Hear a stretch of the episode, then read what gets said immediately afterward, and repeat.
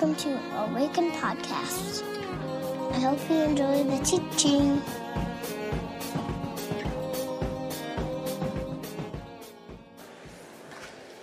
Good morning. now, before I start talking about window number 10, I want to do a little PR for Joel. I just graduated uh, from North Park Seminary and got a degree or certificate. this is for PR for Joel. So I just got that, just finished with that in July, and Ken said to me last Sunday, You go out and pick out any of the pottery that you want, and that will be your graduation gift. So I got to choose this morning, and they were things that Joel had made and made beautifully. So I just thought that's a great idea to give them as gifts. So I'm done with my promo. Oh, he's at Powderhorn Park later on today. Thanks. So,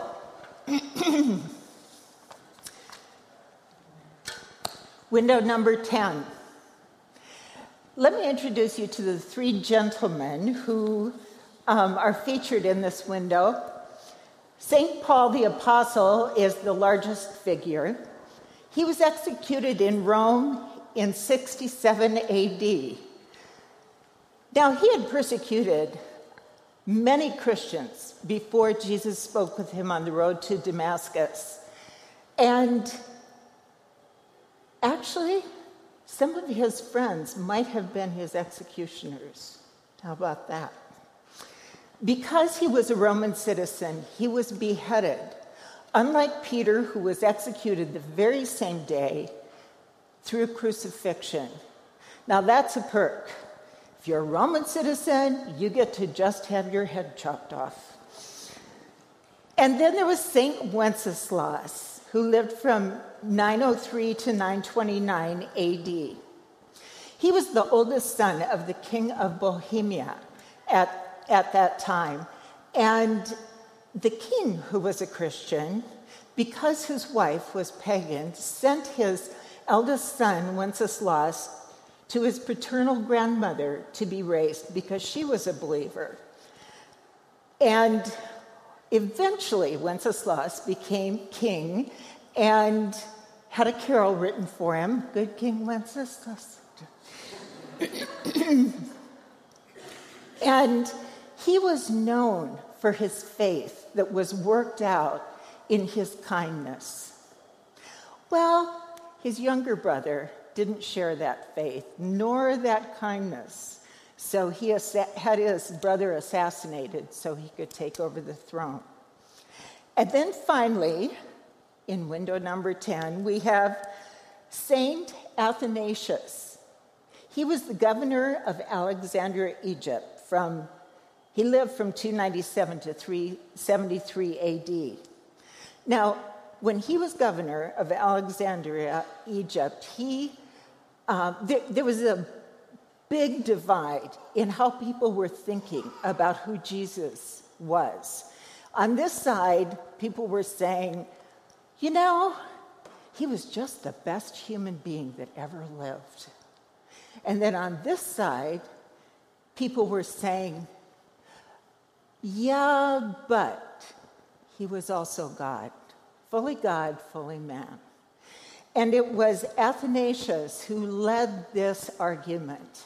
And for that, he was, ex- or he was um, executed so that the other group could come into power. Now, I would like to invite you to stand for the reading of today's scripture. Once again, the Beatitudes found in Matthew 5 3 through 10. Blessed are the poor in spirit, for theirs is the kingdom of heaven. Blessed are those who mourn, for they will be comforted. Blessed are the meek, for they will inherit the earth. Blessed are those who hunger and thirst for righteousness, for they will be filled. Blessed are the merciful, for they will be shown mercy. Blessed are the pure in heart, for they will see God. Blessed are the peacemakers, for they will be called children of God. And today's, blessed are those who are persecuted because of righteousness for theirs is the kingdom of heaven. I invite you to be seated.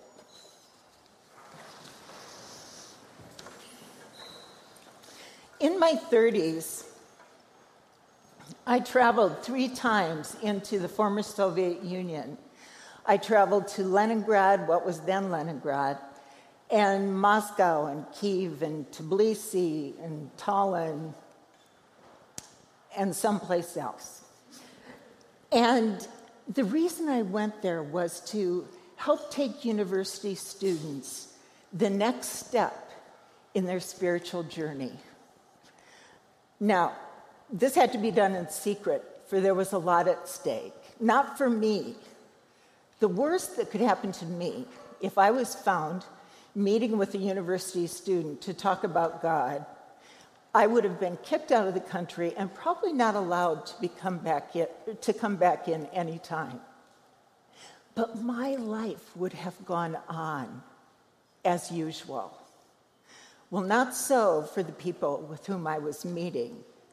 If they were discovered meeting with me to talk about God, they could have been beaten, thrown in jail, they could have lost their job, or perhaps never had a chance ever again of a good education.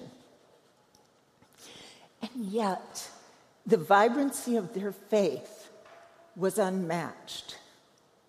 One thing that seems apparent in the church is that she is at her best when she is persecuted, not when she is doing the persecuting.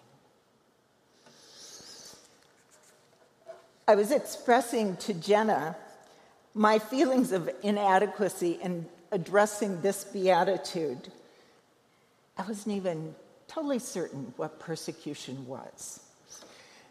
Since Jenna and I meet weekly for her internship, we've had several conversations about this.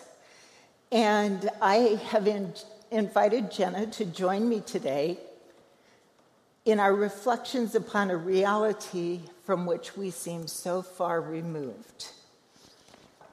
Thank you, Jenna. Thanks, Jane.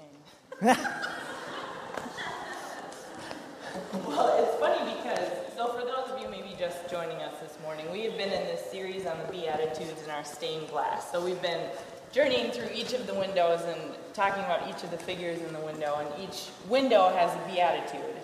And so Micah put together this like preaching team for the summer, and I thought for sure I would be stuck with this week to have to talk about the persecuted because sometimes when I have very strong reactions to things I don't want to do, I feel like I end up getting that. so, I didn't even know this. Yeah, I know. the spirit moved. Uh, this is all off the script. um, but I yeah, so I, I thought for sure I would have this, and so I had been thinking about this for months. And then Jane ended up getting it, and, and we were talking about it, and it very naturally just came up in a conversation. Um, and it was sort of this moment of like, why don't you do it too? Um, so here I am. uh, and so this question of like, what is persecution is something that we seem to dance around quite a bit. And can I know what persecution is in the context of a nation that proclaims religious freedom? And part of that question, as I'm interpreting this beatitude, blessed are the persecuted, and wondering if I can know this, came from a story of mine in middle school. So, can we just agree that middle school is terrible? that it's awful. It's like humans when they're at their worst. and I was a weird one. I was really weird, but I was a fiery 13 year old. Fiery for Jesus, that is. and I had the t shirts to prove it. How many of you know what the t-shirts are. Yeah. My favorite t-shirt that I like to wear to school was one um, that said security and like, you know, the typical security emblem. God's protection forever. John 3.16. um, so that was my favorite, and I commonly like to pair that with um, this dog tag necklace that I had that said Jesus freak. Like, if you're gonna wear the security t-shirt, you need the with it. and so I, I wore that t-shirt proudly. Um, and I remember sitting in seventh grade art class next to Blake Marsalik. Sorry if you're here, Blake.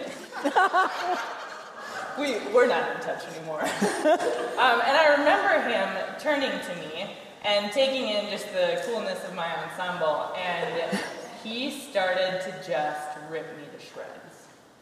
And I don't, I remember, I think I went into like a blackout at the time because I was so mortified. I remember hearing like, Jesus freak.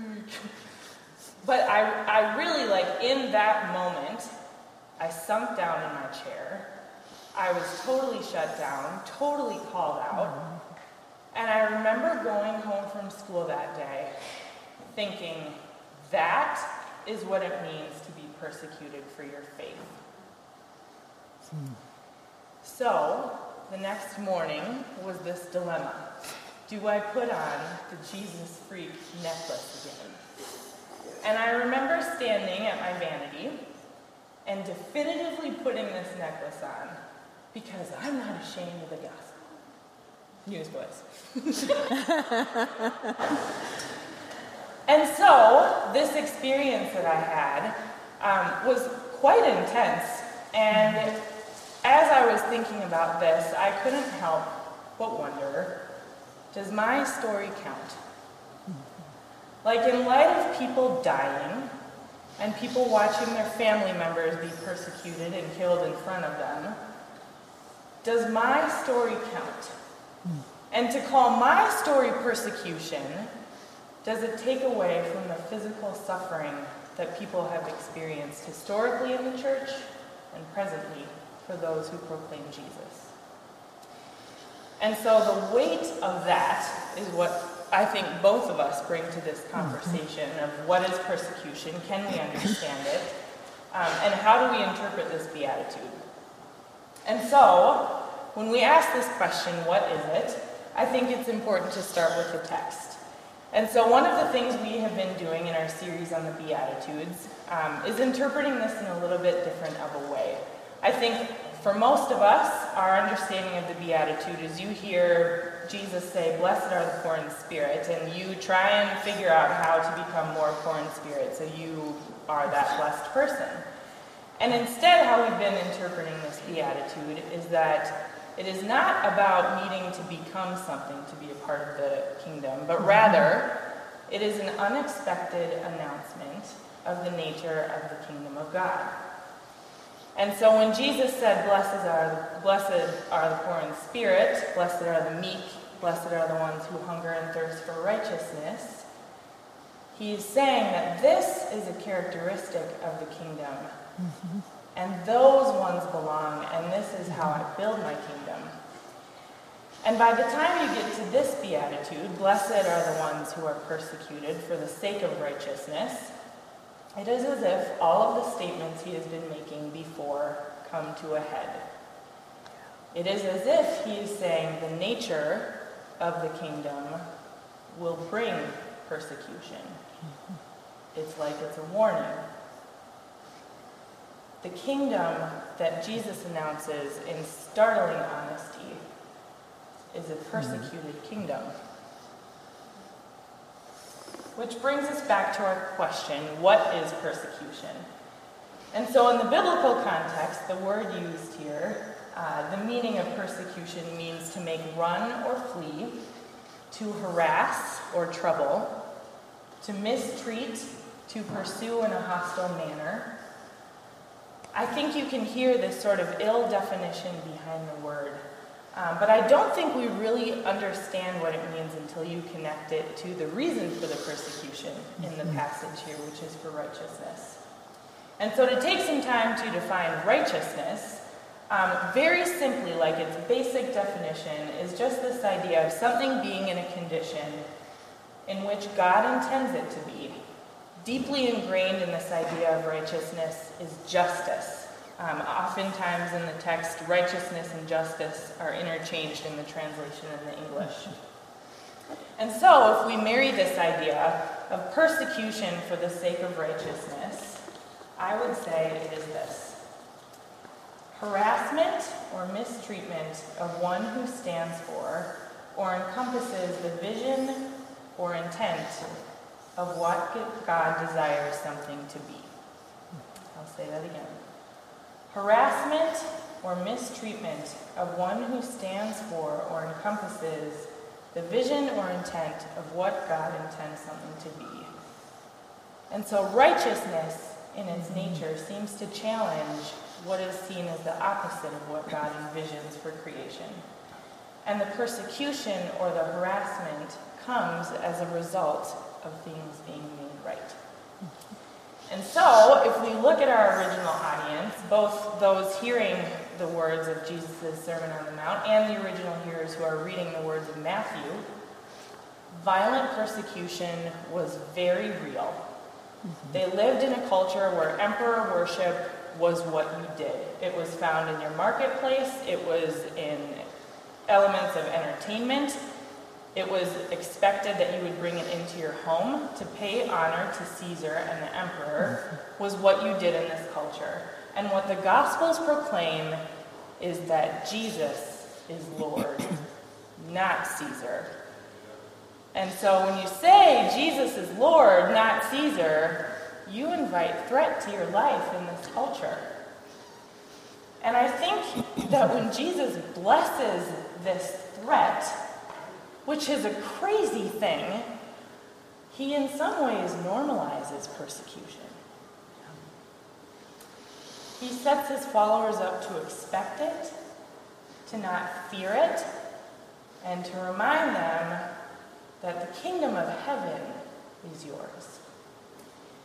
And so, in an attempt to bring this biblical context to today, I would say this. When you stand for what the vision of the kingdom is, the reality of things being made right in the coming of Jesus' kingdom, when you pursue God's vision of flourishing and wholeness for the world, when you stand for what is true, there will be opposition. And the opposition that comes out in the form of harassment and mistreatment where it is not warranted, where it is not deserved, which is a very important distinction to make. This is the undeserved piece of persecution. That's what it is. It can be physical, it can be emotional. And so for sweet 13 year old Jenna, was that persecution? I think it counts. Because in my context, when you're 13 years old, the only thing you want is to fit in. The only thing you want is to have cool clothes. The only thing you want is to have friends and be known and to not be different. And that was the purest expression of my faith that I knew, based on what I was taught, based on the culture that I grew up in. And so that choice to wear that again and to make myself be different because I believed this thing and I trusted this thing, that was brave. And that was a cost to myself at Northdale Middle School. it is not the same as, as losing your life. But in the world of a 13 year old where being different is the most awful thing that could happen, it worked. Which brings us to this next thing. Excuse me. Why would a 13 year old girl have to experiencing, experience something so awful when she was just trying to express the love of God as a weirdo? Why is persecution a part of the kingdom? I think first um, to reflect upon where persecution comes from is important. Now, it's easy to lash out at the people who persecute because you can see them, you can shake them, you can yell at them. But they're not the ultimate source of the persecution. I think um, Satan is the source of that persecution. And once again, persecution of those bearing the truth of God, though it may appear like it's coming from men or women or middle school boys.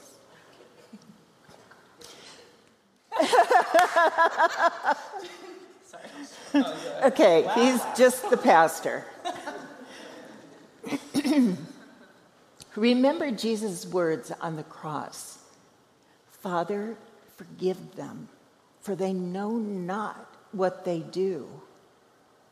Now, were these the crazy words of a man that was delirious with pain? Or were they words of clarity for those of us who are his children, especially his persecuted children? Father, forgive them, for they know not what they do. Now, I can a little more easily embrace where the persecution ultimately comes from. But honestly, what is hard for me is why would a loving God allow his children to be persecuted? This is the giant question, and probably will not be answered to your satisfaction nor mine. I think that this falls probably in the category of mystery Mystery is something that has an answer, but we just don't have access to it yet. Kind of like when you tell your children, when you grow up, when you're a mom and dad, then you'll understand. Well, I think this falls in that category that someday we probably will either understand or not care. And yet today, it's a very hard question. It's a very painful question. And so I'd like to offer just a few thoughts. The first is that suffering seems to be in God's loving nature. So why should it not be in ours? Suffering is how Jesus communicated his love for us. And persecution seems to be a sign of God's presence. Yet, how do we explain that to a college student disowned by her family because now she is a Christ follower? How do we explain that to a wife whose husband has just asked for a divorce because she has become too religious? And how do you explain this to a young man confused about his sexuality and asked by his church to go elsewhere, though he loves Jesus dearly? So, I'm going to circle back to a question. So, we've talked about what persecution is, what it is not who's the source of it. Um, I wonder, you've kind of answered this, but is there much persecution in our country today? What are your thoughts? Yeah, I, um, that in the midst of these conversations that Jane and I were having, I feel like not only was just like, what is it? Um, but also like, do we know it? What is, is it here? Is it in the United States? And there is, again, no easy answer to this, and it's a loaded question with a lot to it. And here is my thought yes and no. Yes, in the sense that there might be people in this very room who have been abandoned by their families who have suffered the loss of reputation, who have been rejected. Yes, in the sense that there are churches in this nation who have experienced hate crimes. I think a church of primarily minorities probably answer that question a little different than maybe most of us in this room.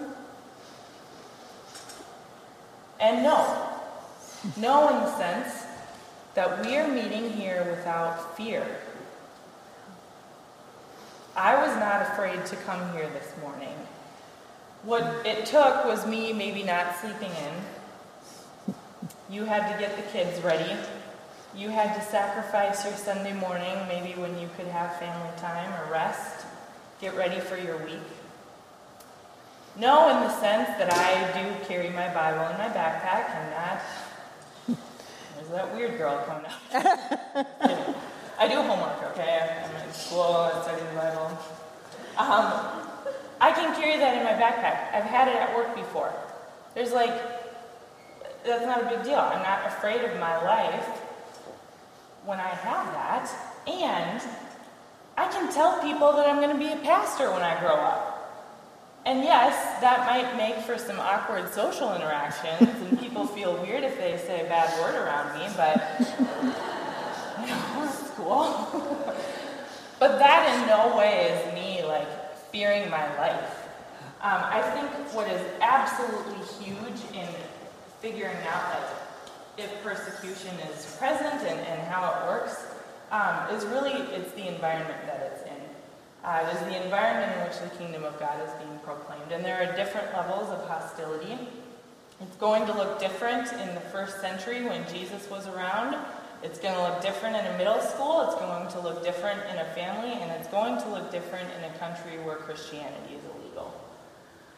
And so the yes and no in this question acknowledges that maybe some of you have experienced some awful mistreatment, emotionally, socially, physically, because of the things you adhere to as a Christian. And the yes and no acknowledges that for many of us, we have no idea what it is like to profess Jesus when there is a constant threat to your life. We have no idea what it is like to watch the people that you love be killed in front of you. We have no idea because that is not our for the majority of us. And the yes and no in this question stays sensitive to our brothers and sisters who are expressing their faith in extremely dangerous and hostile conditions. To acknowledge that where I live is not where you live. And so for Jane and I, I think especially Jane, this took on an entirely new meaning when Jane received an email one morning. Earlier this year, I received an email that took my breath away. The Boko Haram had visited a college campus in Kenya in the middle of the night. They lured students out with the promise of protection, and they particularly targeted the Christian leaders on campus. And then they murdered these college students in front of their friends. Well, the email I received was from a colleague from my Campus Crusade for Christ days.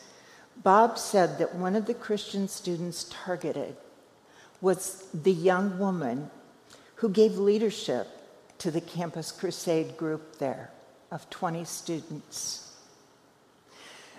What caught my breath was this we were so similar opposite sides of the world, but we both were leaders in Campus Crusade on our campus. We both had parents, we both had siblings, we both had great hopes for our future. And all of a sudden, the world became small. Sometimes you have those moments in your life where you are required to think about things that you don't normally think about because things like that hit a little too close for comfort. And so, this final question that we would offer this morning and um, ask you to reflect on why do we care? Which I know that that is maybe harsh. Of course, we care for people who are suffering unwarranted persecution. Of course, we do. And if you are mm-hmm. anything like me, you are going to wake up tomorrow morning and do what it is you do on a Monday. You're going to go to mm-hmm. work. You're going to get the kids up. Maybe the kids will get you up. Maybe you get a day off. And this idea of this suffering that is happening across the world, and maybe even in your neighborhood, is not an idea for some. It's a reality. And so we ask this question why do we care?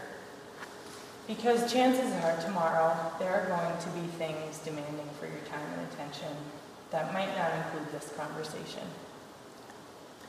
And so the main thing I want to say in answering that question, why do we care, has to do with the church and how we think about the church. Mm-hmm. And so when I say church, I very simply mean every single person on the planet, presently and historically that lives their lives in belief and practice, seeking to witness to this wild claim that Jesus revealed God to creation in his life and death and resurrection, and that in his life, death, and resurrection, God has inaugurated the kingdom that invites humans into a new way of being and a new way of living that we have a new way of relating to one another and relating to God through forgiveness and reconciliation. And it is the church that is birthed from this common profession of what we understand to be true. So, when you affirm this reality, you are given this corporate sense of identity. And I don't think if you grew up like me, you were taught that it's like you and Jesus, and then you have friends that think the same way. I don't think a very common way we understand the church is like you are ushered into a corporate identity in addition to identity. And so there are many images and pictures all throughout scriptures that all throughout the scriptures that reflect this. And the most helpful one for me that Paul uses over and over and over again in the New Testament, in Galatians, Ephesians, Corinthians, um, is this idea of family. And so we are the adopted sons and daughters of God. It's a powerful image that we are chosen into the family of God and we share this identity. We have this common thing running through our veins. And now this is not a commentary on like how all humans share relation because we're all humans. This is strictly to look at as the church how do we relate to one another? And I would say what we see over and over again it's family. And the reason family is so helpful for me personally is because it allows maybe for some dysfunction and it allows for maybe some relational strain. And there is this sense of duty when it's your family. So no matter how broken your relationship is with fill in the blank, there is still a sense of like, that's my brother. And so all of this to say is that when we understand our identity corporately as a church, as a family, and we connect it to persecution, when someone is in the family is suffering, it touches us it hits home for us. And I would say that it deserves our attention in this moment to acknowledge that there are people in our family who are suffering for the name that we share. The final piece I would like to mention about the church has to do with when the church historically has been at its best. Historically, the church is at its best when it is the one enduring the persecution, not the one inflicting it.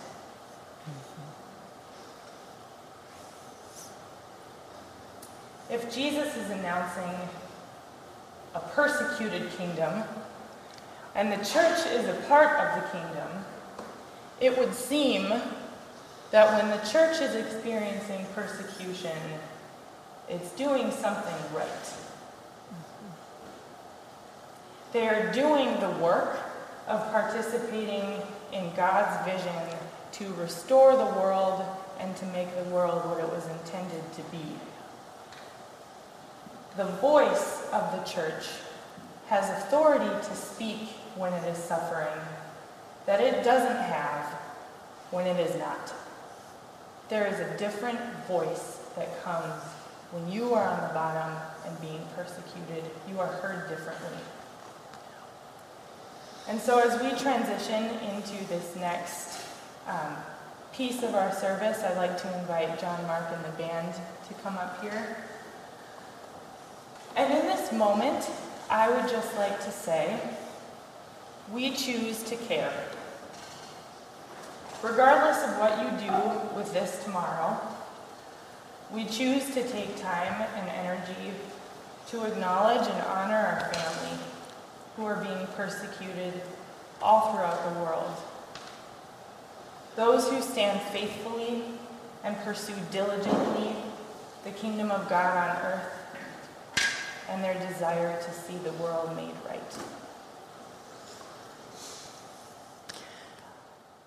We are going to take um, time for silence at this point. And what I would like you to consider is this question What does it mean to be a part of a persecuted kingdom? What does it mean to be a part of a persecuted kingdom? After our time of silence, Micah will come and introduce the next part of our service. Let's pray.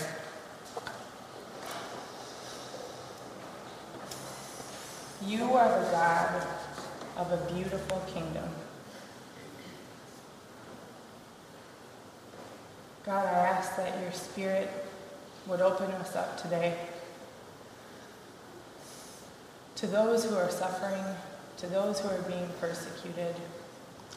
I ask that we would see the life that you bring from that. Thank you for the ways that you strengthen and empower and care for the least of these. Help us to be present to your spirit as we ponder what it means to be a part of this persecuted kingdom, God. In the strong name of Jesus. Amen.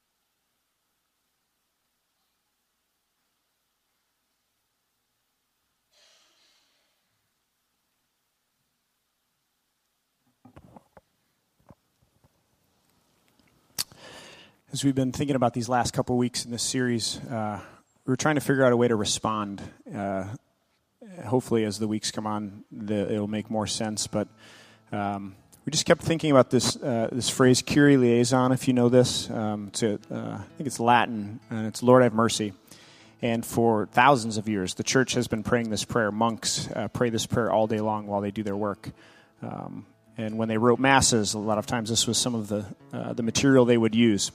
So John's actually written a refrain that he's going to teach us. Uh, we're going to sing that and then close with, uh, with one song. So I'll ask you to stand, and John will teach us this, uh, this refrain, and then we'll uh, close with a, a song together.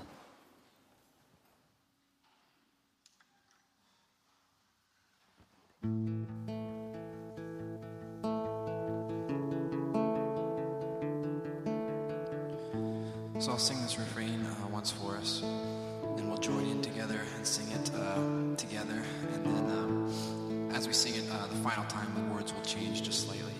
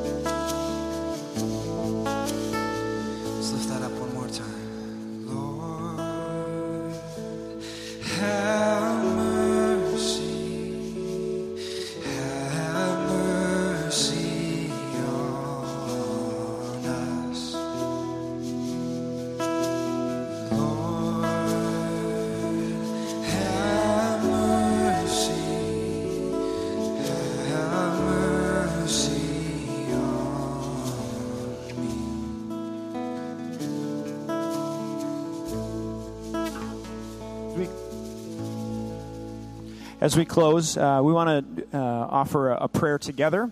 And so uh, I'm going to have uh, a couple of people. We're going to read this in a couple of different languages, actually. We have four different people who are going to read uh, a responsive prayer, recognizing that the kingdom of God is, is everywhere, all around the world. And so the, uh, on the screen, you'll see the, the language that's being spoken. In the leader part, Alia is going to lead the all part, and we'll pray this as a blessing as we go. So. Deus de compaixão, ouça as clamações do seu povo. Lord, comfort those who suffer violence. Boże miłosierdzia, uzdrów serca tych, którzy mają w sobie gniew. Lord, console those who mourn the dead. Dios de amor, buscar el espíritu de los contra. Lord, receive us all when we have strayed. Gott aller, führe uns zu einer besseren Zukunft.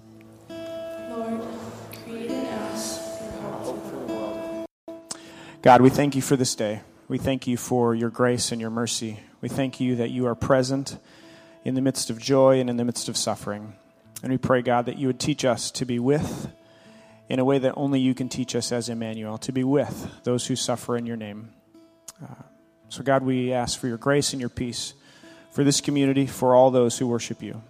In the name of the Father, and of the Son, and of the Spirit. And all God's people said, Amen. Grace and peace.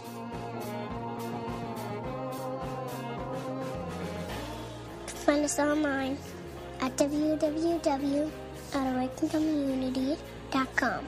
or on Facebook at www.facebook.com backslash Awaken Community. Or on Twitter at Awaken Community. See you next time.